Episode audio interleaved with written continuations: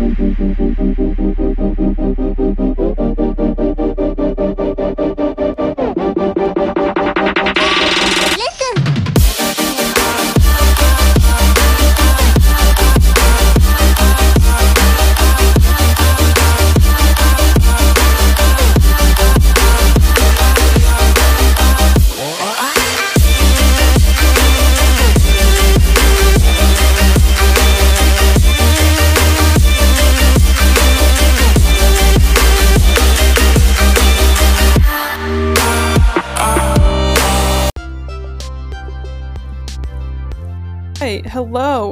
welcome to another episode of the Football Engine podcast. This is episode 27.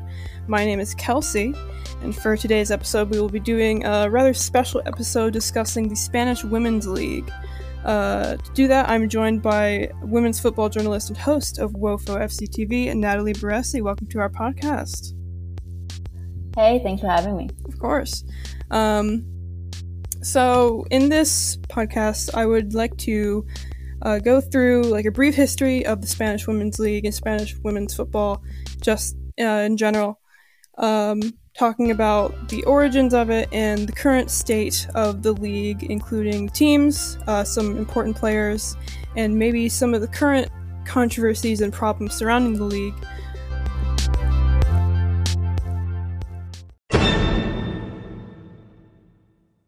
Um, I'd like to start that by introducing the history.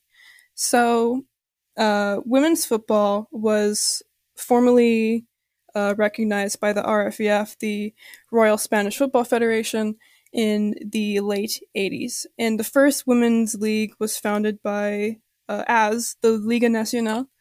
Um, and from the 80s to the 2000s, there were a lot of for- format changes. A lot of the leagues were like regional, um, and they had tournament style competition, sort of like uh, comparable, I guess, to the NWSL nowadays, um, where there's like a shield and then the, a later tournament that, uh, you know, the like a championship type deal. Um, so in the 2000s, uh, is when we start to see a lot of uh, prominent men's clubs uh, have their women's sections dominate the league, um, especially with the emergence of um, Athletic Club and Espanyol and Rayo Vallecano. They sort of had a really tight hold on on the success of the league. Um, we we hadn't yet seen the emergence of like Barcelona and Atletico Madrid yet, um, and I would say in the the the mid 2000s is when we see the first big uh, international generations start to um, come up. The first big international international generation of Spanish women's footballers. Um, you see the debuts of uh, Sonia Bermudez and uh, Veronica Boquete and Jenni Hermoso. Um, and those players uh, did really well at the beginning of when when leagues started to really professionalize the, the women's section of their clubs and really started to prioritize them. Um, in the early 2010s, uh, in the late 2000s, really, um, is when we see a really big dramatic shift in uh, the powers of women's football. So, in the late 2010s, it was, or no, in the late 2000s, it was really dominated by Rayo Vallecano uh, and Espanyol. Um, that sort of changed with the turn of the decade, and um, Rayo kind of fell off after uh, the Nueva Rumasa scandal, where the club nearly went breakup, or not breakup, but bankrupt, and you know how things go. the The women's section was really one of the first to fall, um, and then Barcelona uh, starts to emerge as this real superpower. Uh, FC Barcelona wins their first league league title in 2011. No, no, 2012. The 2011-2012 season, um, and they start to define this this generation of Spanish women's football. Um, they win four straight league titles, and they go back and forth with Espanyol, uh, with their dominance in uh, specifically the Copa de la Reina, but also with just dominance in the domestic titles and domestic trophies.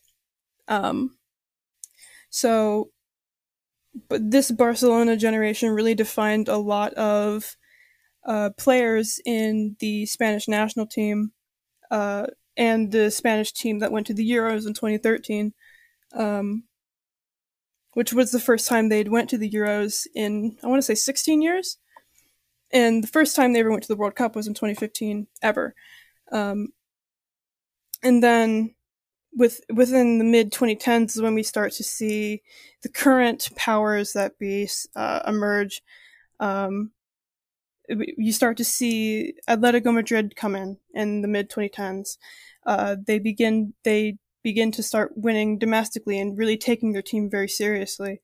Um, and then they have a they win three straight league titles from 2015, 2016 to 2019. Um, Barcelona sort of have this go through this transitional phase where uh, they really start to shift their priority to Europe, and that happened in 2015 after the the club professionalized their women's section. Um, so Barcelona starts to make wave in Europe, uh, make waves in Europe. They're one of the first women's teams to ever do that, uh, and they become the first women's club to ever win, or not win, but get to a quarterfinal, semifinal, and final of a Champions League tournament. Um, and then they, for the, late 2010s, they kind of go back and forth between Atletico Madrid and Barcelona, and that's where the origins of the Barcelona versus Atleti rivalry sort of really come about. Um, late 2010s is when we see this this new generation, not generation, but this new uh, really revived Barcelona team start to take a hold of the league again, like they did in the early 2010s.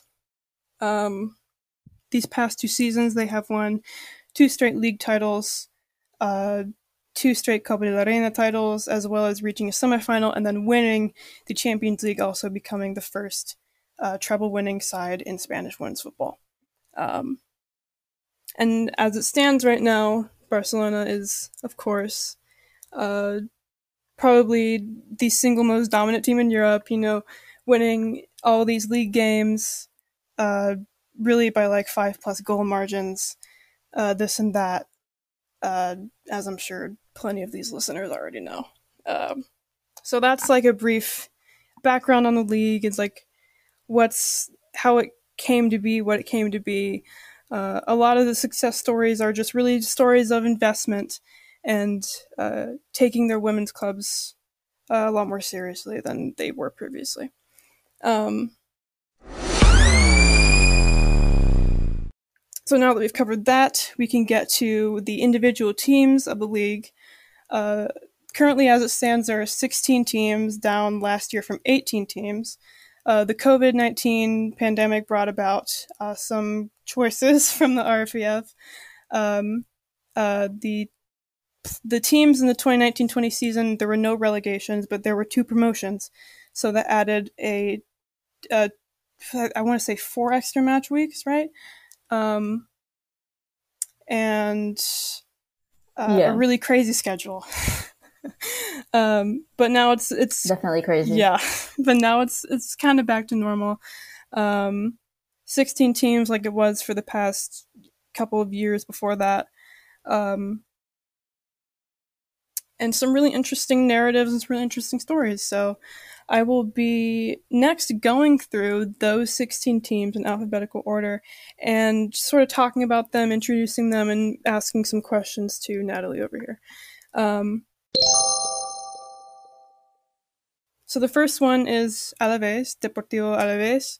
Uh, they were promoted to the league for the first time uh, this league, or no, this season. Um, and they have been doing a phenomenal job. They've made some pretty solid moves in the transfer market. Um, they have won three out of their four games. Uh, the uh, as it stands, there are only four match weeks done. Um, the one loss that they did have was against Atletico Madrid, which was a 3 2 loss yesterday. It was very narrow. Um, they did very well. They're doing very well. Um, do you think they have enough? Do you think they're good enough to mount a challenge to the top half of the table, or even mount a challenge as a uh, Champions League contender and finish in top three? I mean, it's it is early, so it's hard to tell. I am very impressed by how they've been playing, and they have gotten some pretty impressive players. They got Carla Armengol from Barcelona, and I mean, defensively they've been very well. Um, I think I don't know if they can compete for the Champions League, considering the fact that this is their first season in the first division. But I definitely think that they'll want to continue with this form and try to stay in the top five or mm-hmm. the upper half of the table.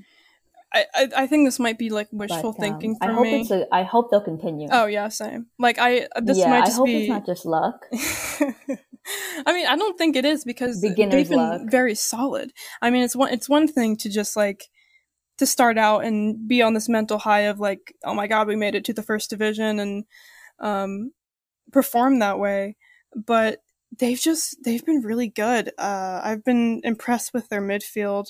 I think their defense has been solid. Um, I am hoping in my little football heart that loves narratives that they will have like a, a season similar to what we saw from uh, Deportivo La Coruña in 2019-20, where they really for a significant portion of the season were uh, challenging for uh, a Champions League spot uh, against like Atleti and them. So yeah, I'm really I'm looking forward to see how they'll do. I think I think they'll I think they'll probably slip and fall. I'm hoping they don't though. I mean, if they yeah, if they can compete like early on against Atletico Madrid, that is quite impressive. Yeah. But I mean, it is a long season. They do have the advantage though that they're not playing in the Champions League, which could be a good thing for them in the long run. Mm-hmm. But um, we'll see. I, I mean, it's not easy, but so far they're doing well. Um, and then next up is, of course, Athletic Club. Athletic Club, one of the most uh, successful teams of all time in Spain. Uh, they had their I think they won. I want to say five league titles, most of which no, they have no six, five. I think they have five league titles, four of which they won mostly in like the early two thousands, and the most recent one they won in the 2014-15 season. Um, they haven't been doing too much to challenge for the Champions League. They've usually been situated in like mid to upper, not upper mid, but just more in like mid-table type positions in the past really couple of seasons. Um, but they've had like a decent start to the season.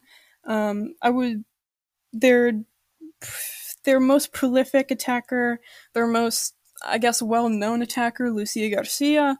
She she had sort of a rough season last season, and this season she hasn't been quite on it again. Uh, would you say that's uncharacteristic of her? She just hasn't been at her same level. I yeah, it's been weird because I mean last season Atletico Atletico Bilbao ended like eleventh. Yeah. Which considering their history is very disappointing. Um, and she's such a talented goal scorer, especially with the national team, but definitely the last two seasons you don't even see her in the top scorers. And I don't know if she's going through a rough time personally or what it is. Maybe she needs a change of pace, but she really hasn't shown her talent and how fast she is and how her technical abilities.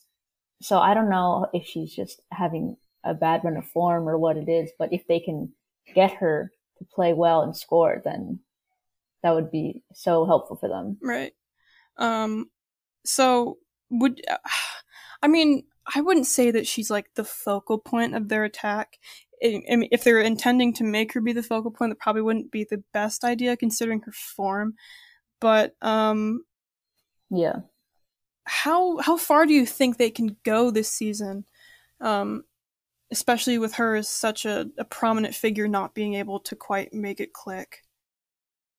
Like, do you think they'll they'll I think uh, have like the same sort of finish and like mid table and not really challenge for much because they have been doing well, but not as well as they could be. I think this season, I mean, the preseason they made some changes, um, and I think they want to bring the team back to its previous glory. Obviously, I don't think they're competing for the title, um, but I think they'll definitely want to stay in the top five. And considering how the other teams are doing, I think they can do it if they maintain their consistency. Obviously, Lucia Garcia, I don't know if she'll be able to be like a top scorer, but I think the whole team can maintain a consistent good form and they can they're able to get good results consistently. Mhm. I hope. I assume. So far they've shown that, but we'll see once they have to compete in the Queens in the Queens Cup, in the Spanish Super Cup. Oh, I guess they won't compete in that. No, unfortunately not. Um, but yeah, I, I agree with that. Um, I, of course, it's just the beginning of the season, and you never really know. Uh, their, I would say their, their transfer business has been okay. I don't think it's been terrible. Um, but there are definitely things to improve Yeah. on. Um,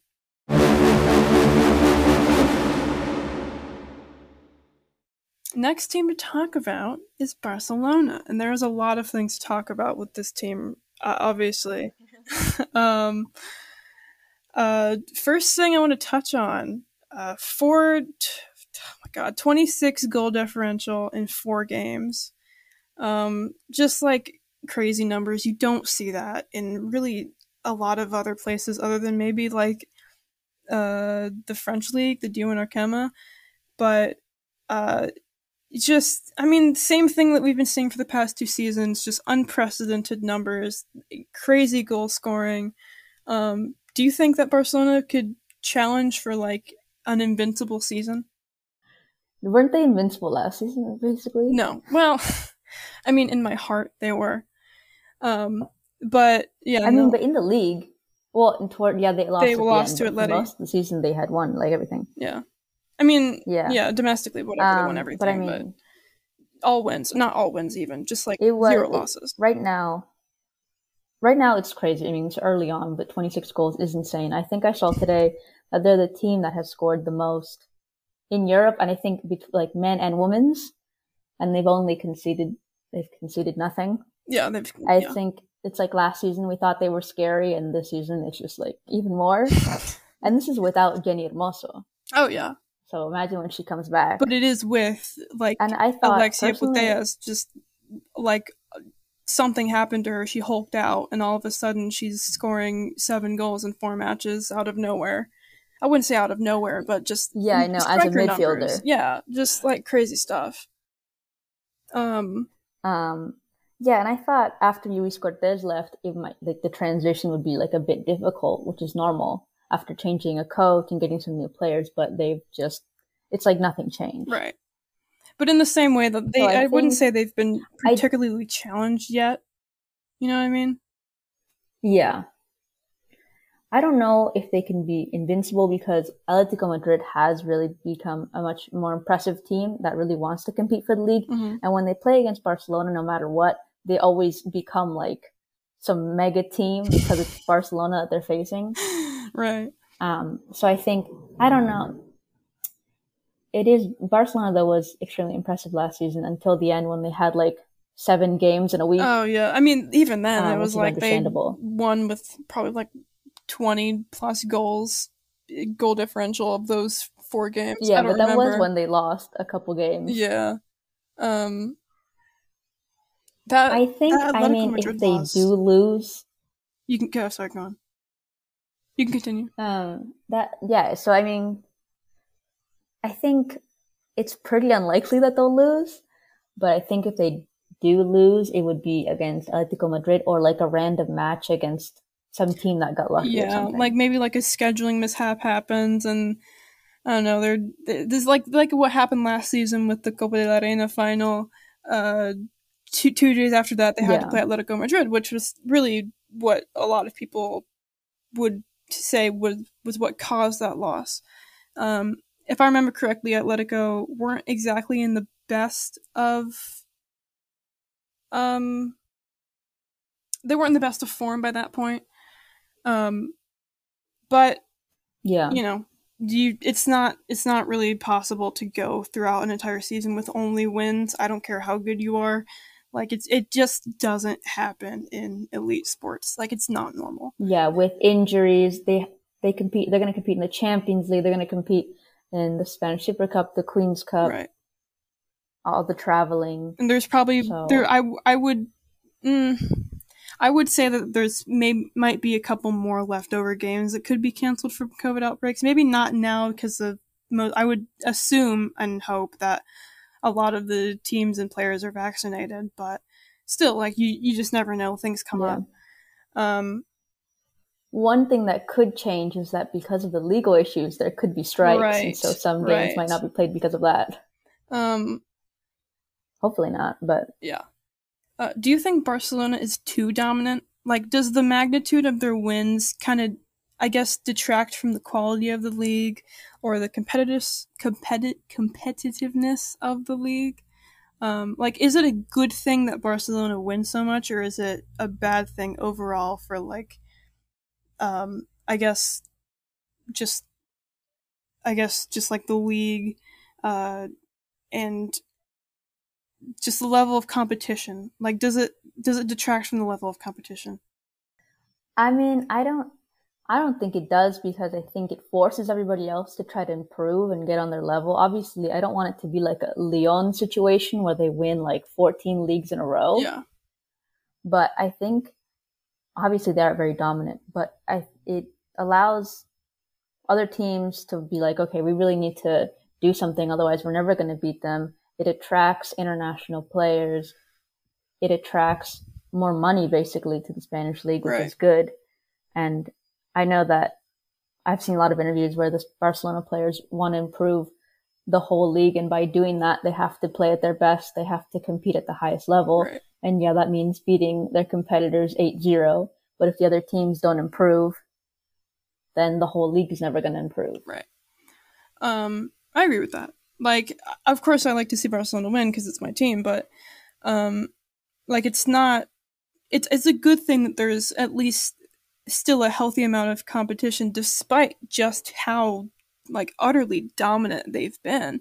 Um, we saw that last year, especially with like uh, the Spanish Super Cup. Uh, Barcelona were beaten in the semifinals. They didn't. They were, of course, recording like eight plus goal differential wins, but um, but they still struggled against uh, Atletico Madrid, which is good. Um, they also struggled a little bit versus uh, Levante in the in the Copa, Copa de la Reina final in 2021, um, which is, of course, it wasn't a loss, but it was still good. It's still good to have that level of competition, and um, it was a lot more competition than a lot of the teams they faced in Europe. I will say that much, um, which is which is funny because of the narrative about the Spanish league not being. Yeah, I mean, even this season, yeah, I went to the first game of the league that Barcelona played against Tenerife, and they ended up winning 3 0. But the first half, uh, Tenerife made it quite difficult for Barcelona, Mhm. and Barcelona didn't even end up scoring until near the end of the game or the end of the half. So, I mean, even Tenerife, who's not doing very well, still managed to like create some sort of complication for Barcelona, and that was at the Johan Cruyff Stadium, where Barcelona's like mega, a mega monster. never they've So never lost a game at, at, at the- the, at the Johan Cruyff uh Estadio Johan Cruyff. So Yeah. They're undefeated there. and they've been playing there. This is their third season playing there. For those who may not know. Um. All right, I think that's I think that's enough to, for talk about Barcelona for now. Unless you had anything else to add. Um, no, I think just like we said before, the fact that they're so dominant made other teams try to be at their level, like Atletico Madrid, who has definitely gotten like a lot of the really good players from other um, Spanish teams. Mhm. Like they've definitely taken a lot of good players from Levante. For Levante, who was competing to be in the Champions League, I don't think will be able to do that because they've lost important players who are now at Mhm. Atletico Madrid. I agree with that. Okay. So I did kind of screw up the alphabetical order a little bit. Um, oopsies. But um, Barcelona, that's done. We didn't talk about Atletico Madrid, which I will talk about now. Um, so they had a lot of signings in the summer. They strengthened their squad a lot. Uh, they added uh, La Torre and Banini. Uh, I think they added uh, South African player. I forget her name, but um, just a lot of overall strengthening of the squad, which they really needed after not qualifying for the Champions League uh, last season. They had a really bad run of form, especially uh, in the middle of the season. Uh, really like mid-table team form. Um, a lot of losses, a lot of draws. Really, just not like what you really often see from Atletico Madrid. Um, do you think with these new signings and the new form that they're in, they're currently situated in top two of the table? Do you think they've um, are really making up for lost ground, especially with you know Real Madrid not doing too great? Um, at, at least enough to challenge this season for the Champions League again, or even maybe um, if they manage to keep form, could they even have a challenge for the title? I think they've definitely like completely changed the team. They have like a new coach. Obviously, there's still like you never know what could happen because with so many new things, so many new elements to a team, it might affect them in the long run. But so far, they've been very impressive, especially on scoring goals. So I definitely think that this is a team that's going to compete and make things complicated for Barcelona, and they'll definitely try to get themselves back in the Champions League. It'll be interesting to see if they can maintain that consistency because that's something that they definitely lacked last year, Mm-hmm. and they had a very different team. So if they can maintain that consistency and be the Atletico Madrid that we saw from two seasons ago that won three leagues in a row and was the dominant team in the Spanish league, then they'll definitely make problems for everyone. Yeah. Um, it'll be really difficult to stop this Barcelona from winning again, but I think head to head in like a game, they could probably make it difficult. Yeah. Um like they they definitely I I would say that they're they're just one goal if they had any goal of this season would would be to get back in the Champions League. Cuz not only does that uh Yeah, just sure. add to the competitiveness of competitiveness, good lord, I can't say that word of of just their matches, but it brings a, a lot of positive exposure. You know, having that that name of Atletico Madrid being attached again to the cha- to the Champions League. Um, the goalkeeper situation Also brings a lot of money because especially with the Sorry, with the group stage now in the Champions League. No, I'm sorry. Actually. I Um, was saying that with the group stage now in the Champions League, the teams get a lot more money, yeah, that is true. and so that is also always a positive.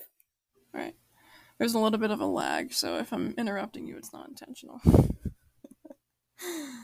um, the the goalkeeper situation for Atleti is interesting because as of right now, they have Hedvig Ling- uh, Lindahl, who, you know, icon, legend, one of the greatest keepers of all time, arguably the greatest, but I won't get into that. Um, playing for Atleti right now. Um, but also with this, one of the transfers this past summer became uh, the reintroduction of Lola Gallardo from Lyon, where she spent, I want to say, the last season um, being on the bench for Sarah Bouhaddi. Um, she didn't like that arrangement that much. It was kind of reminiscent of uh, Jenni Hermoso going to PSG for one season and then getting homesick and going back to Atletico Madrid. Um, like so, Lola came back, and now there's like this interesting d- dynamic uh, in the goalkeeper starting position uh, between those two. Um, who do you think deserves it, and who do you think will just end up keeping that starting spot? Um, I don't know because Lola obviously I don't even know why she went to Lyon. I think it was just to win the Champions League and then come back. yeah, free time. Um, because she really didn't play it like at all, and then she got COVID, so she really wasn't playing.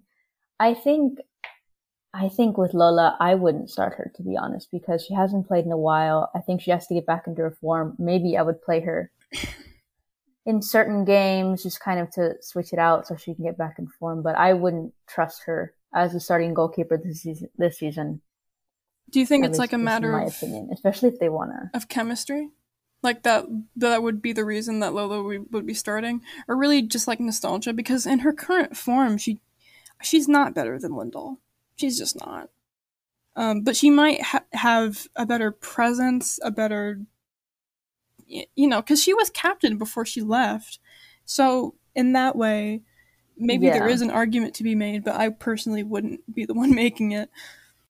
Yeah, I mean, considering her connection to the team and like some of the players, um, and how well she would know the other teams in the league, I could see that being true. But I think you would have to just see how it would work if she when she's playing. But I wouldn't.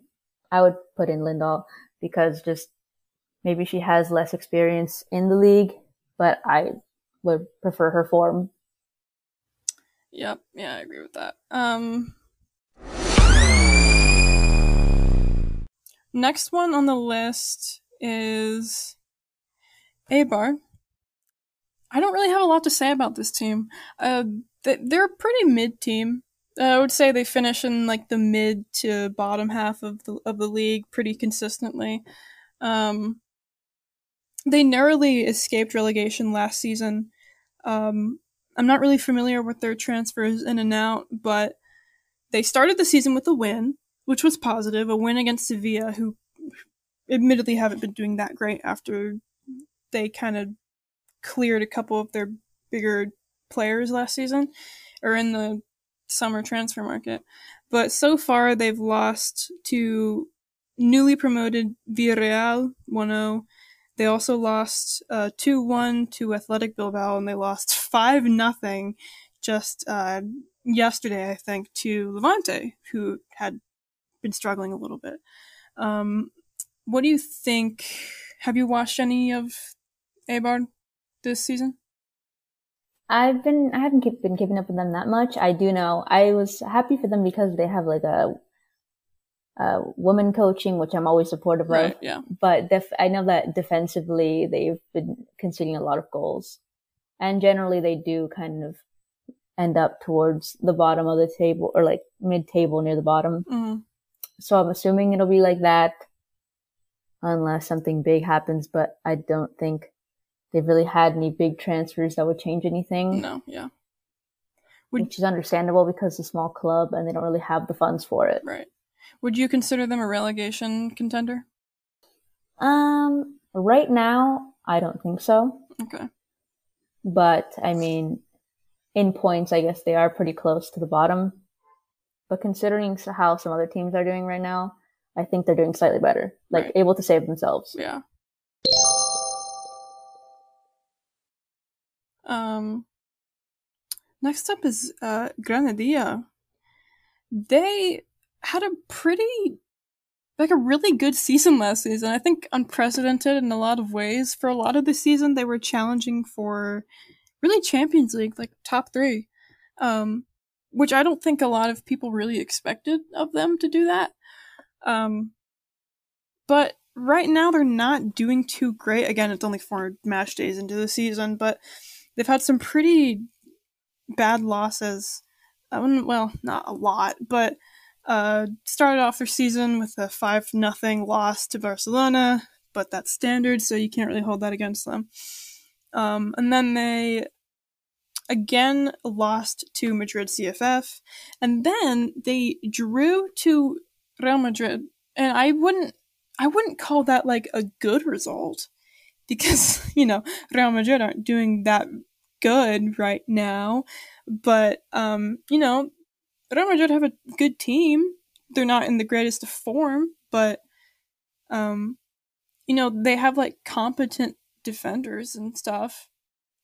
So, you know, a 1 1 draw isn't terrible. But then they drew 2 2 to Real Betis, um, which isn't a very good result, in my opinion, especially for a team that was challenging um, for the Champions League for a, really more than I would say like five or ten match days last season. Um, and Real Betis just haven't been doing all that great, and they haven't been doing that great for a long time. Uh, really, at least like two, one, two seasons. So, what do you think on Granadilla's like future in this season? Like, where do you think they'll end up? Do you think they had a good transfer market this summer? Um, I was also surprised by how their form has been because, like yeah. you said, they were so impressive last season. Um, it is strange. It could be just a bad start. I'm hoping, but it's, it's complicated because if they continue like this, it's it's like they'll be lucky if they get into the mid table. Right. And I thought for their transfers, I mean, I thought it was fine. It wasn't really anything that special. But um I mean, there definitely something's going to have to change if they don't start getting wins because they only have, I believe, what two points in the league, um, and we're only four games yeah. in. But yeah, a goal difference of negative six. But that is extremely close. Which isn't that bad. Yeah, yikes. There are some teams. Yeah, there are a couple but, teams that have. And then worse, you go against, but not a lot.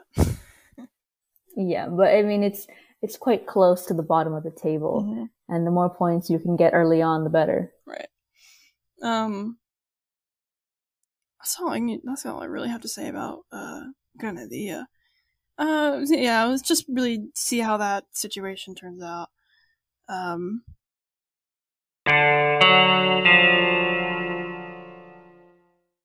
Next up is Levante, which they are quite a topic for me to talk about.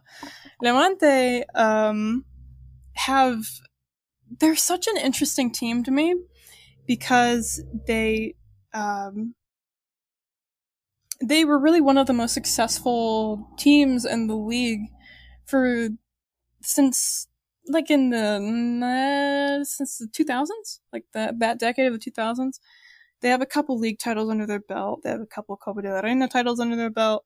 Um, but really, this past season, Levante has emerged as like this sort of, I wouldn't say it's unprecedented, but just kind of this unexpected superpower, not superpower, poor verbiage. Um, they're not a superpower, but they're, a, they're a title contender, um, which you haven't seen that much of that from them for a while. But this past season, they made it to uh, the Supercopa de, de España final. They made it to the Copa de la Reina final. Uh, and they finished third in the league, which was, they went back and forth between Real Madrid, uh, in second and third place up until the last match day. Uh, and then they made their Champions League, uh, did they make their debut this season? Like their Champions League debut? Yes, they did. Did they? Okay.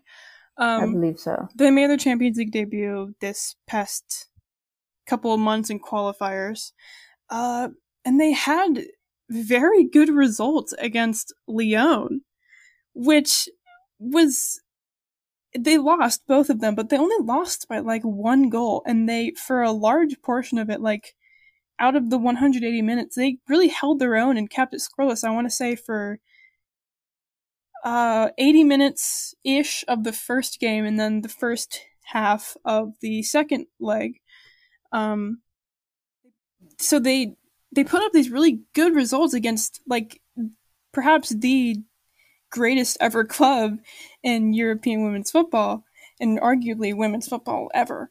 Um, and then they started their season with a 4 0 win over Real Madrid, who I think they had just gotten back from beating Manchester City in the Champions League qualification. I think, um, or at least they were like a couple days off from it. And then they drew to Sevilla, they drew to Real Betis, and then they came back and won five nothing against Eibar. And and to do all this, make all these have these big wins and um, but also have these these weird like draws. It it's there's just such an interesting team to follow. Uh, they had they recently had a coaching change. Angel uh, Villacampa, I think is how you say his name. Um, after Maria Pry left, uh, she, she, still hasn't taken up a job uh, anywhere else. I don't think, but um, I think she so went to was, like Mex- uh, some random country in like South America. I would have to Google really that. I don't know. Um, but Angel Villacampa, he's been doing. I would say he's been doing a pretty good job. Um, they lost a lot of their players over the summer. Um, like a lot of their players, the their top scorer, uh, who finished the season, I'd say with like 27 or 28 goals or something, Esther Gonzalez. She went to Real Madrid. She has yet to score a goal for Real Madrid, if I'm not mistaken. Um, in in like really like six plus games that she's played for them so far this season. Um, zero goals, zero assists in four matches, which is just really strange for her considering her level last year. Um, however, it's not that strange for her considering her overall entire career. Uh, in the 2019-20 season, she played over a thousand minutes for Levante and scored zero goals. So uh, maybe it's like a trend. Maybe next season she'll put up 37, whatever. I don't know.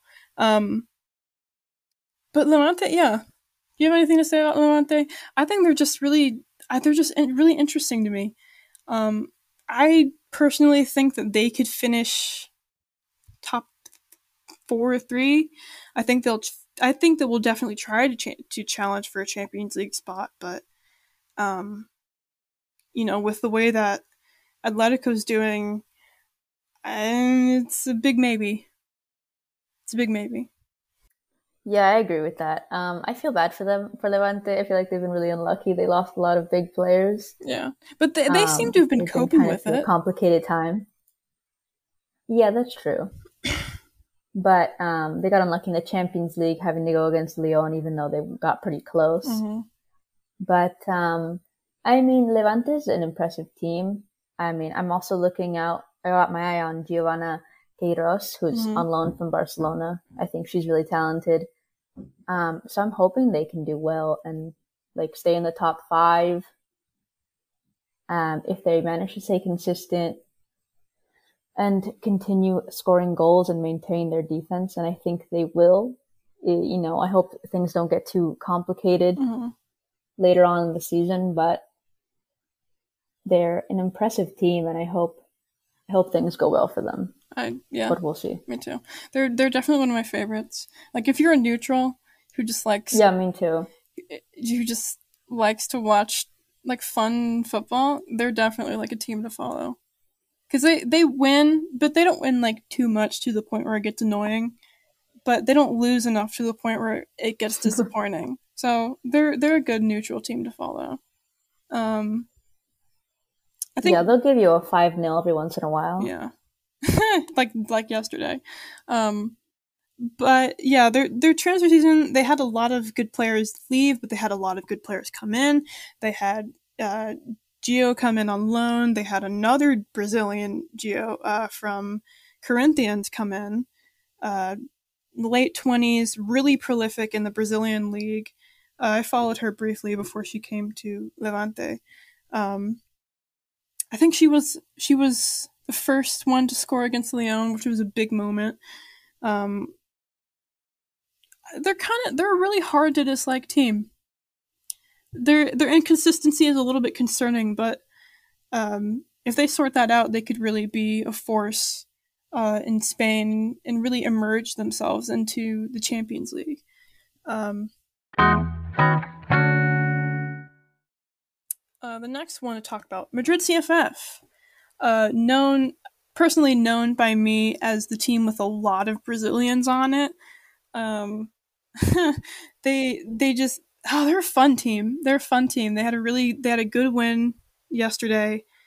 Um, they have these players like uh, Geyse and Caroline and um, just playing. I wouldn't say they play great football, but they play fun football, and they they like Geyse when she scored yesterday. She did a double backflip. I've only ever seen Sam Kerr do one, so maybe our league is more fun. I don't know, but they're also a really good team for neutrals to watch. Um, what are your thoughts on their performance so far? Um, I like them because I feel like it's kind of difficult for them because, you know, when you're competing with the other teams in Madrid, like Atletico Madrid and Real Madrid, mm-hmm. and you're just kind of like the third Madrid that people don't really know about as much. Right. Um, they're, they've been pretty good because last season they did pretty well and they're pretty consistent. I mean, maybe it's all the Brazilians that they have, but they are quite entertaining. Um, I I don't know if they'll make it to the top five, but they're when you when they face off against big teams like Barcelona, they do make things quite difficult. Yeah, they can hold their own for sure. So I like them. Yeah, exactly. They're not afraid to face off against the big teams. Mm-hmm. Um.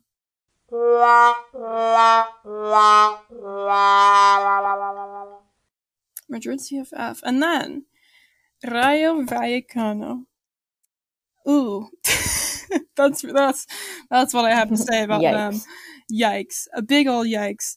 Um, Rayo, oh, man, they they've been going through a tough time recently, and by recently I mean the past couple of years. Um, a lot of Rayo fans are really just unhappy with the club in general right now, and I think a lot of the club's problems are really are really evident in the women's team. Uh, it came about in uh, I think really just this morning that they were something happened. What was that this morning? Do you know what I'm talking about? Was there something that came out this morning? Yes, I didn't see there it. There was something that came out this morning. Oh yeah. Um apparently like the club isn't playing isn't paying for their housing uh like it's not paying for their rent so oh, really yeah so they could like there are players that could become homeless like in the next couple of weeks uh, let me actually find the tweet and translate it um Rent is not paid for the flats where around 16 players from the first team live. They've already suffered supply cuts on occasion, and if rent is not paid, they could be seen on the street. So that's what's currently going on with Rayo Vallecano, um, which is really just, you know, it's just a, how they've been. Oh, under this president, I don't really remember his name, but he just has not been doing a great job managing the club um, in general. Um, Rayo used to be a, a, really big Spanish superpower, but now they're not. They've been just doing really poorly. Um, avoided relegation last year, just barely. Um, and they are currently sat in the relegation zone with three losses, the joint worst record in, in the league with Real Madrid and Valencia. Um, a bad loss to Atletico, a bad loss to Alaves, a bad loss to Madrid CFF, and a 0 0 draw with Huelva yesterday. Um, thoughts on Rayo? Um, it's just really sad because it's a situation that's not like it's not necessarily about form. It's like a whole like club situation. It's something bigger than mm-hmm. just how they're playing football. It's like literally they might be homeless. It's, you know, economic issues, political issues. It's that they're not having the support that they should have from their club. And, you know, Rayo isn't the most rich club. Yeah, no. But they're still a club that could invest more in the women's team. Yeah, they're and they're definitely one of the most that must be really frustrating for the players. Um, yeah. So they have a lot of just it's a pity for the players because. Sorry, there's a there's a lag. Go ahead. uh, they ju- they have a lot of supporters. They're one of the most beloved clubs in Spain. Uh, and the supporters are vocally not happy. So it, they're a team to follow, not necessarily from a sporting perspective, but they're a team to follow from uh, just to see how they're how legally and uh, like their their situation does end up turning out. Um, but those are my thoughts on Rayo. Yeah, hopefully they'll still be a team right. by the end of the season. Right. Yeah. Um, Real Betis. Also not very good. Kind of similar, really kind of in a similar situation to Rayo. Not quite as bad, but the women's section just have not has not been seeing a lot of support. Um, again, fighting relegation. Uh, they had a big addition in Angela Sosa last season.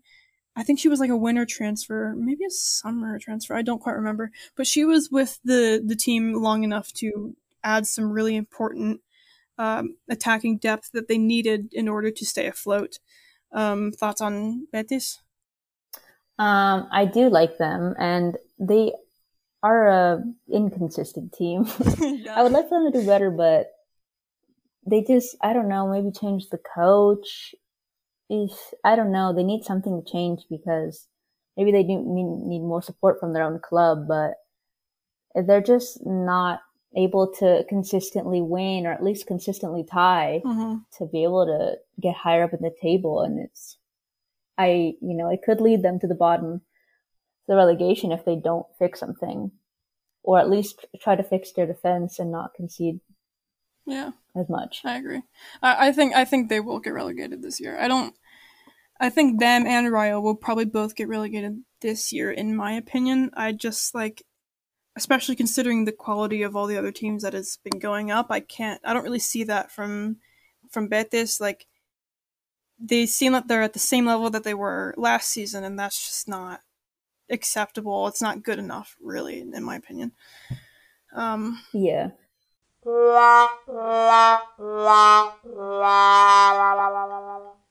Next up, Real Madrid. yikes! Another big yikes team. Um, they are in the relegation zone, and they have been in the relegation zone since match week one when they got obliterated by Levante, which I wouldn't say the the the win wasn't expected from Levante, but the magnitude of the win was just ridiculous. They Levante won four nothing against uh, Real Madrid, and then Atletico Madrid won two nothing against Real Madrid, and then Real Madrid drew with G- Granadilla, who are currently where are they at? They are sitting in the relegation zone as well. And then yesterday, Real Sociedad uh, one against Real Madrid. So they have three losses from four games and one draw. Uh, the fourth worst goal difference in the league with negative seven. What is going on? what is wrong with them? Because they they you know obviously they made it to the Champions League by beating Manchester City, and of course Manchester City haven't been great. In fact, they've probably been at the worst they've ever been in a very long time but just this level of of uh, of losing is just not what you would see from a Champions League level team. Yeah, I really I was asking I've been asking myself that I really don't know what's happening because yeah, I mean Asllani is injured, but they still have an impressive team. Yeah. I mean, they did so well last season. I really don't know why they're being like this just a weird run of form or it was like last last year was lucky um, i mean i don't know it's yeah. quite concerning because if they don't change anything competing in the champions league and having to compete in the league some things i mean they've got to do something right. because they haven't even won a game which is ridiculous. In, in four match, and I, I don't care how good your opposition is. If you haven't won a game in four in four match days, and your name is Real Madrid, Come on. You, that's just not acceptable. Yeah, it's yeah. Not. And they they have a lot of pressure on them, yeah. and you can't do that. Yeah. Um, they lost Sofia Jakobsson, which was a pretty big loss, but her loss shouldn't be what is causing this because they did bring in Nahikari Garcia, they brought in Esther Gonzalez, they brought in really just they did what they did the previous season and took the the you know like it's Spain national team B and C team and just kind of plucked whoever they wanted and brought them in. Um, so this magnitude of these losses is just so strange. It's so weird. Um, it's not what anyone expected from Real Madrid because they they had it's not like they suffered to get to the top 2. They did very well and they were winning their games. So this is just it's not it's not normal even for a team that's I mean, if you're looking at it objectively, regardless of the name, they're only in their second season. But um, you know, the chemistry is not there. The goal scoring is not there. Uh, there's really not a lot of leadership. Um, could do you think the issue comes down to the coaching? I mean, it could be, but also it could be the fact that players have changed a lot, and so the team probably needs to grow to get to know each other to create more chemistry between them. Mm-hmm. Because I mean, just two years ago it was Tacon, and it was a completely different team, different name. So, but then last season they did good. So I just don't understand. Yeah. I, I, I mean, it might be the coach, but it's just such a strange situation that I just can't understand. Yeah. Their their their team is dynamic is definitely one to pay attention to in these coming match weeks. Because if they if they keep up these performances, like it'll, ugh. it's uh it's not looking yeah, good. I'm surprised that you know Esther Gonzalez isn't scoring. I mean, like you said, in her whole career, she had a very lucky season last year, Yeah. but I would think that going to Real Madrid would like motivate her to score again, Yeah. prove herself. It's not like their midfield But- is bad. It's not like the the support she has is like bad. Even in Levante in 2019-20, it wasn't bad. And especially not, you know, yeah. I would say as a striker, if you're given a, th- a thousand minutes and you score zero goals, it's I would say that's a little unacceptable. But hey, you know, I'm not the Levante president. I can't make that judgment. Whatever. Um.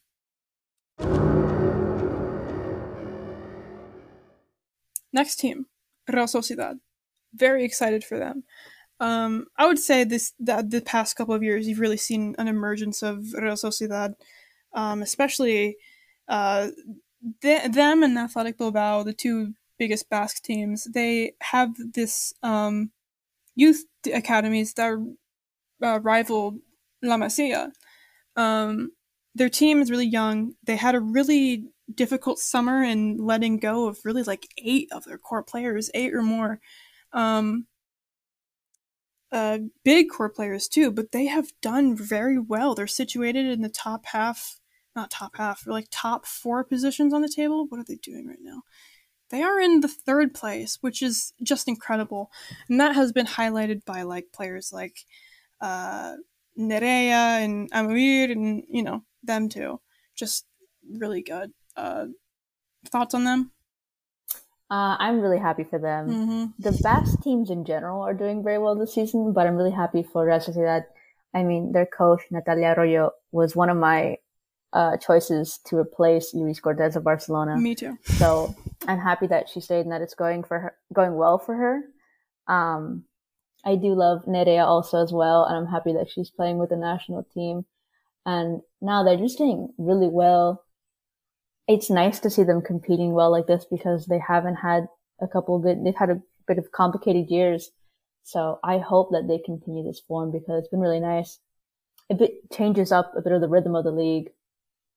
And like you said, they have lost some big players, but they've still been able to probably have better results without them. Mm-hmm. So it's been really nice to see. Um, yeah. Uh, they they're they're young players. Like almost all their young players are all players to watch out for. They've just been in great form, playing good football.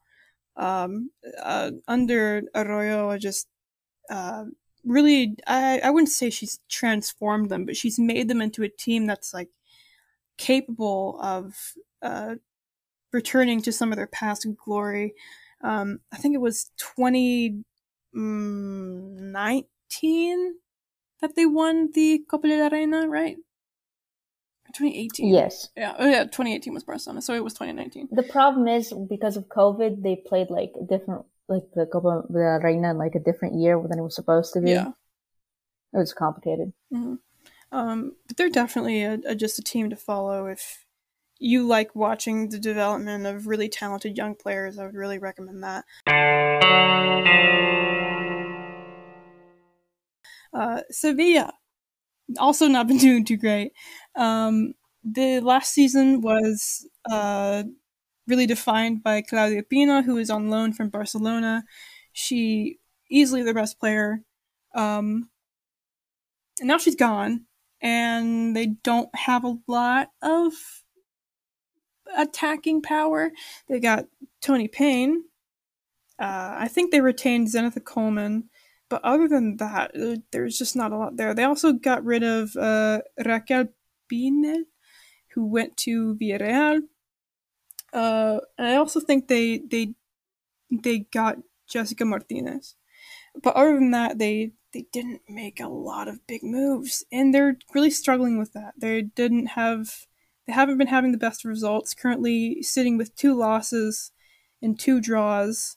Um, really in a position 11th place with four with four relegation positions they're sitting in 11th place out of 16 and then just not looking too great. They're not thoughts on that? Yeah i noticed you get you had a little bit of a a, a snicker. So what was that about? Yeah no it's just because sevilla was like a team that i don't know used to be more like a stronger team and now it's just kind of like i barely even think about them in the league. Yeah um, which is sad. But if they've just really like become a team, just kind of forgotten in the league. And um, like you said, they had Pina. They also had Cata Coll, who was really important for them. And now it's just like, you know, oh, Sevilla, they're not really gonna compete with you. Mm-hmm. Um, do you think? How do you think they'll finish? Like mid-table? I think that I think they would challenge for like maybe like eleventh or twelfth place. I wouldn't say like quite. They don't really give me the the vibes of a team like fighting relegation. Like that it's very dramatic, but maybe like tenth to twelfth place, something like that. Yeah, I mean, if they can improve their their results, maybe a little bit higher. But I think yeah, they're definitely yeah. not going to get relegated unless something really dramatic happens. But yeah, yeah, mid table for sure.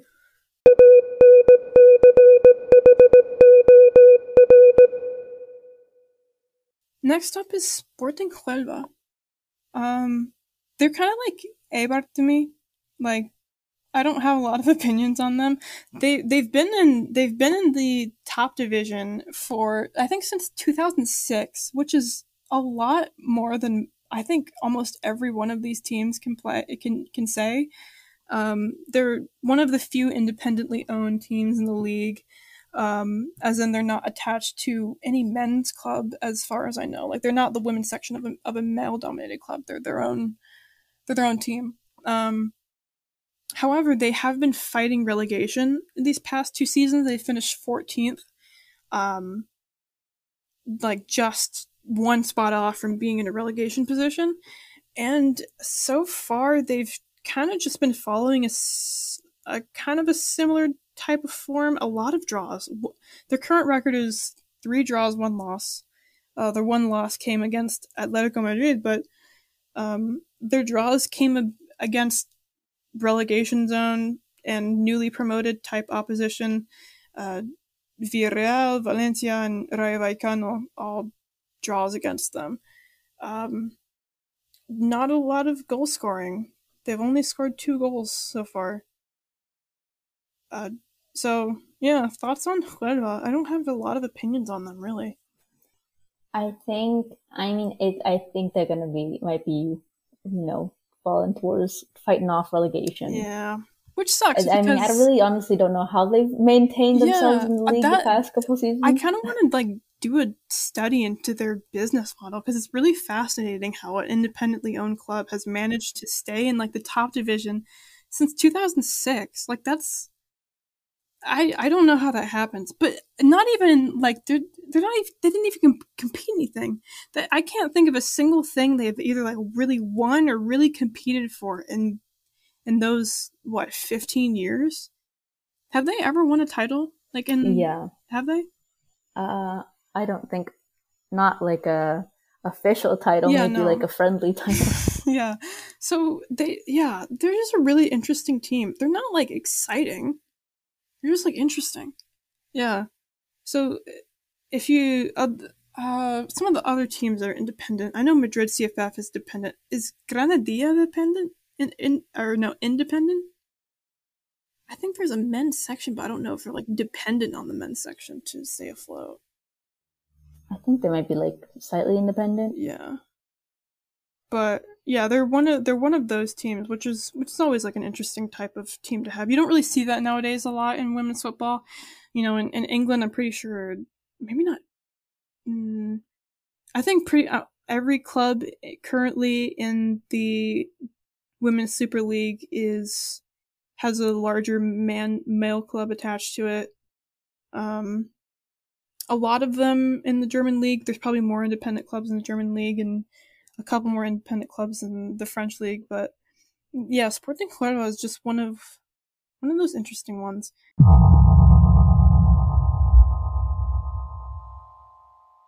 Next up is uh, Valencia. Also, just not very great. Big yikes. Another yikes. Um, currently sat dead last in the table with a negative 13 goal difference. Uh, not really helped by Barcelona beating them 8 nothing last week. Um, three losses, one draw, 4 1 loss to Real Sociedad, um, 8 nothing loss to Barcelona, and then just yesterday, a 3 1 loss to Athletic Bilbao, and then a 2 2 loss to Huelva. Um, they're probably going to get relegated, in my opinion. Yeah, I mean, you probably. I mean, it's just sad because Valencia is a good team and it's a good club, Mm-hmm. and I'm also sad because they have Candela Andujar on loan Oh from Barcelona. Oh, God, yeah, I forgot about that. Um, Yeah, like they sent her there for another season to get experience, and now she's just stuck there. and they and they Um, sent her there like I mean, her her her performances last season with Valencia were really good. Um, but then they had a, a Yeah. poor transfer market. They they uh they let go of Florencia Bonsegundo, the Argentine the Argentinian international. Um, and they just don't have a lot of attacking power up there anymore. Um, yeah, they just man, it'll be an and, yeah, and they uphill really battle lack a for them. defense. Huh? And they really lack a defense. I Oh, mean, yeah. I, they've conceded so many goals in just four yeah, games. I mean, uh, Barcelona eight nothing is kind of like Thanos, you know, inevitable. We can't do much about it. Yeah, I mean, against Barcelona, you have to expect you're going to concede like at least like a three 0 would be a good game. Yeah, right. Um, but Real Sociedad and then Athletic, they're all good teams that they've lost to, but still, uh, it's just they're really struggling right now with their with their goal scoring. Um, yeah, poor Valencia, poor Valencia. Um, Yeah, I hope they pull out of the relegation zone, but it's not looking good. uh, no. Um, and the final one in the list of 16 teams is newly promoted Villarreal. Um, Villarreal are one of, I would say, one of the more liked overall clubs in Spain. I don't, I've never met anyone that doesn't like Villarreal other than like Manchester United fans. But, um, um, but they they had a really good little story about them when they got promoted. Their first time ever getting promoted. Um, they're they have a, a player. I don't know how to say her name. I'm gonna butcher it because I my uh, my native English tongue can't really keep up with the the accentation in Spanish. But Sarah Paraduelo, do you know her? The name rings a bell. Yeah, she is one of their young players, and she was probably one of, if not the most important player that uh, Villarreal had last season in getting promoted. Um, but she did her ACL. Uh, I want to say sometime like at the end of the season or even this summer, so she might not even be back for Villarreal um, in really until next season if they manage to stay afloat, which they really might because they haven't been that bad. Um, in fact, they've been pretty good given the circumstances. Uh, they're currently sitting with one win, two losses, and a draw. Uh, won against Eibar, and then they lost against Deportivo Alaves, but to be fair, Alaves have been on fire. And then yesterday they lost another 0 8 loss against Barcelona. Um, have you watched any of them? Um, I've watched a bit of them. I do Mhm. like them. because they are one of the six teams um, in the league to have a, a woman coaching them, which I'm always sort of Oh. I'm always biased. I didn't know by. that. Um, but I do. They also yeah they uh Sara Monforte I think is her name. Mhm. Um, so I also it's exciting for them being in the league for the first time in the first division. Mhm. But I think considering the lack of experience in the first division and obviously an injury to a big player, I'm assuming they're going to end up mid-table, sort of. Not definitely. I don't think. I hope not near relegation, but just ninth, eighth place. Yeah, I, Just I nice and survive your first year in the first division. relegated. At least. Yeah, no, I think they'll. I think they'll be okay. Yeah. All right, and that is the final of the teams. Uh, anything else you wanted to add about any of these teams? Like anything at all? Um, no. All right. um, real quick, give me some of your players to watch out for, and any kind of player, uh, like young players, best player. You can even mention Alexia, obviously, um, uh, because I definitely have a few, for especially from like the the lower level teams. Um, you, if you want to go first, you can. I mean, Alexia obviously Right. that's everybody knows that she's just. I mean, I've been a, I'm very biased because I've been a fan of her since she joined Barcelona like Real- ten years long? ago. So seeing Wow. I'm an OG.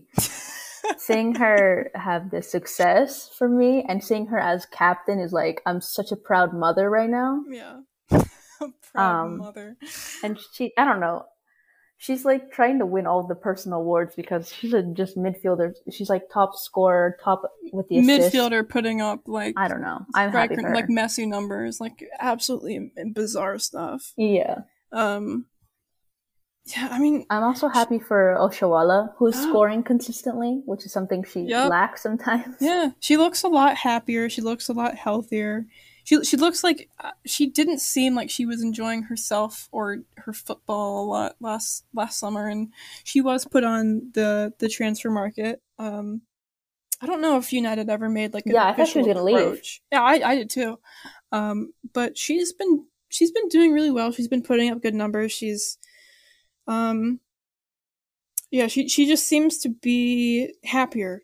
And I don't know if that I, I won't speculate. I don't know if that could be attributed to the team dynamic or how much how many minutes she's gotten. But it's always good to have a player like her who has shown many times in her career that she can be very lethal and, and very um really one of the best strikers in the world. It's it's it's always nice seeing her come back to form. Um easily I would I would say she's the best African player of all time in my opinion. There's Yeah, Yeah. I agree. um yeah, anyone anyone else? It doesn't have to be from Barcelona. Um, I w- well, I wanted just one more from Barcelona because I'm biased. Oh, go ahead. Is the young Bruna Vilamala? Oh yes. Um, Oh yes. because I mean, just she's last season she had such an exciting year, um, and this season she's like only 19 and she scored two goals in the first game of the season, and she has some pressure. I mean, competing with Graham Hansen, uh, Oshoala, Lieke Martens, Jenni Hermoso, who's also injured, but she's still able to be very consistent and Mhm. come onto a game whether she's starting or as a substitute, and she's probably going to score. Um, this season she scored slightly less, but we're only four games in, Right. so I'm assuming that she'll definitely continue to get her name on the score sheet. Yeah, she hasn't gotten a lot of minutes, uh, which is kind of surprised. Well, I wouldn't say she's gotten like a lot of minutes, but uh, she she kind of emerged onto the fold uh, just before the mid-season break last season. Scored on her debut from an, an Alexia assist, written in the stars type deal, and then she got. I don't know if she was around someone that got that got COVID, but she she had to sit out the Camp Nou game uh, alongside uh, Jana Fernandez and Vicky Losada. So she didn't get to play that game, and then she had something. The club wasn't very clear in talking about it, but she was kind of out for the next couple of months, and then she came back and she just exploded onto the scene, uh, scored in these big games, and even scored the game-winning goal that secured Barcelona uh, the league title. Um, so she's just she's just been in this incredible form. Um, definitely, and only 19 years old, so definitely a player to watch out for. Still hasn't gotten her international debut, Jorge Vilda. That's what but, I'm waiting for. But I don't know what he's waiting for. I'm like, come on. Oh, he he just wants Esther Gonzalez to put up another hat trick against I don't know Bulgaria or something. um, um, Bruna Vilamala could also score a hat trick against them. She could score four, maybe five. Depend. It depends on how unselfish Alexia depends on being in any given day. Um, anyone else? Um, for me, this season especially is Banini, who Ooh, just joined Atletico Madrid from Levante, mm-hmm.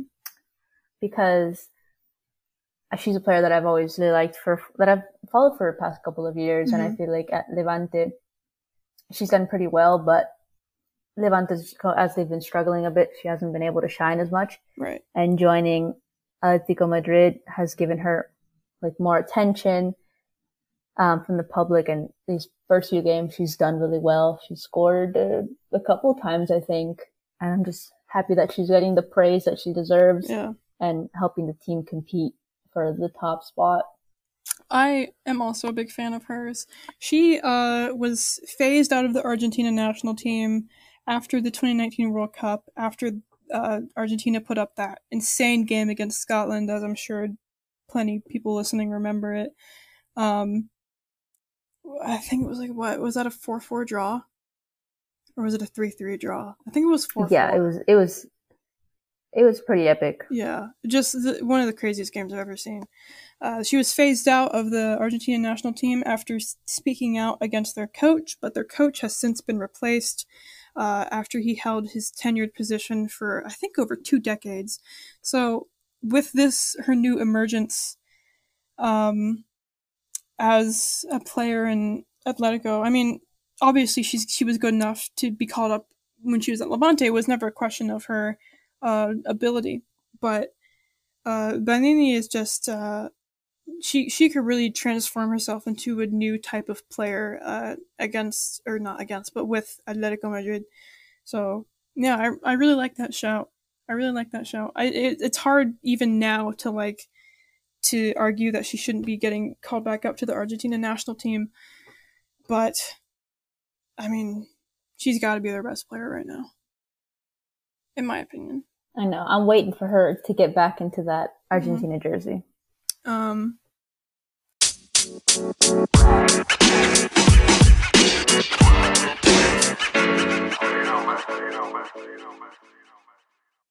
My personal players to watch out for. Really, any U23 player for Real Sociedad. Uh, correct me if I'm saying her name wrong, but Amaiur, Amaiur, oh, her name is strange. Amaiur Sarriegi is that accurate at all? Yeah, it's those Basque names are more complicated. um, the Basque the Basque names are difficult. Yeah. Am am I read? Am I read? No clue. However, very good. she has been in this insane form for uh, Real Sociedad, uh, really, uh, really doing what uh, Nahikari Garcia struggled to do uh, last season. she couldn't find her form. Uh, but since then, uh, Sarriegi, I'll just call her by her last name, it seems e- easier to pronounce, has picked up Nahikari's number seven. And um, she's just been in just incredible goal scoring form, uh, playmaking form. She made her second cap for the Spanish national team, I think like last week, two weeks ago. Um, scored four goals, just casual, a cash four goals um, her well her first goal, and then in that same game scored another three. First start, just you know, really talented. Uh, developed through athletic.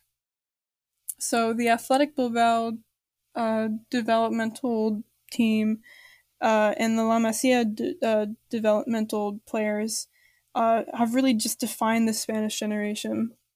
And you also see that with, well, you don't also see it with specifically the athletic, but the the the Basque d- developmental clubs uh, like Real Sociedad. Um, you saw that with Nerea Eizagirre. these Basque names, dude. I can do Spanish names just fine, but Basque names are, are different, different, different animal. Um, Nerea. You, uh, Real Sociedad is number 10. Whatever. Um, she's been doing great. Uh, she's one of their captains. Actually, Sarriegi and Nerea are both hold a captaincy role with uh, Real Sociedad. Yeah, and aren't they both like born in 2000? Aren't they? Oh yeah, babies? they're like less than 21 years old, both of them. I think uh, Sarriegi is like either 19 or 20, and Nerea is like 20. Uh, so they're really young. Um, I would say Nerea is like the best under 23 talent in Spain right now. Um, perhaps higher than Claudia Pina or Bruna Villanueva, um, but that's just my opinion, you know. Um, just phenomenal performances, really consistent. Um, how did like this breakout season last year in the league put up these really great numbers? Um, so yeah, she's definitely a player to watch. Another player that I've been focusing on is uh, Athletic Bilbao Loni uh, Nerea Nevado. She currently plays for Deportivo Alaves, and she has been their, in my opinion, their standout player so far this season. Uh, really solid, good assist numbers. I don't know if she scored a goal for them yet, but she's just been very good. She's been uh, really commanding their midfield. Um, a Spanish international for their youth teams. Very solid. Very solid. Uh, another one, Claudia Pina. Um, I would say she's been hyped up to be one of the best, if not the best, young players that Spain maybe has ever seen uh, at at her level and like the U the U17s, U20s. Um, and she's certainly done her part to uh, own up to that title. Um, a World Cup winner with the U17s, uh, just like the absolute defining player for last season, was a direct hand, and over half of their goals scored through either assists or goals. Uh, big game performances, just really, really talented. Uh, easily like the, the, the player to watch for the next season to, for Barcelona. Um, her and Bruna should just be yeah, like. I was sad that she wasn't there for the treble. Yeah, yeah, me too. Um, it was sad, but that but that her Sevilla loan was still really necessary. Uh, she just did, yeah, she just did very mm-hmm. good in her first full season as a player in the first division. Um, yeah, she just got called up to the national team. Mm-hmm. Um, she has since made her first cap for the national team. Uh, Levante. Leire Baños. That's who my player to watch would be. Leire Baños, uh, really all the Brazilians on Levante. Uh, Jucinara, both Giovannas, uh, and Leire Baños. Oh, and Sandie Toletti. Levante just have a really good team, dude. a really good team. Um, they have a good but they're not consistent. Yeah, it's it's strange. Uh, I feel like with a couple more signings and like big uh, areas of improvement, uh, maybe like a like a couple more forwards, they could really be like a Champions League, like a regular Champions League contender. Um, they haven't lost Esther that that much, which is really good. Um, yeah, anyone, anyone else to add? Well, from Levante, like I, think I said earlier, Gio Queiroz oh, yeah. is a player that I really like. Mm-hmm. And especially in the beginning with in the Champions League qualifying, she was doing some impressive, impressive numbers. I yeah. think she's her goal scoring is kind of slowed down a little, but I hope that she gets more minutes and that she continues to grow on her loan and then comes back to Barcelona. yeah. Um, she had a weird dynamic with Barcelona last season. They signed her with the intention of her of being like an in and out sort of player with the B team and the senior team, but she never ended up making her senior team debut for reasons that have never quite been explained. Um, and reasons that don't really make a lot of sense. She did struggle with injuries, that is true, and she didn't have the most consistent of um, not performances, but just like appearances. She wasn't. She was kind of in and out of the team a lot. Um, but now at Levante, she has scored, I think, either two or three goals in Champions League qualification, and scored her first league goal with them yesterday against uh, Eibar.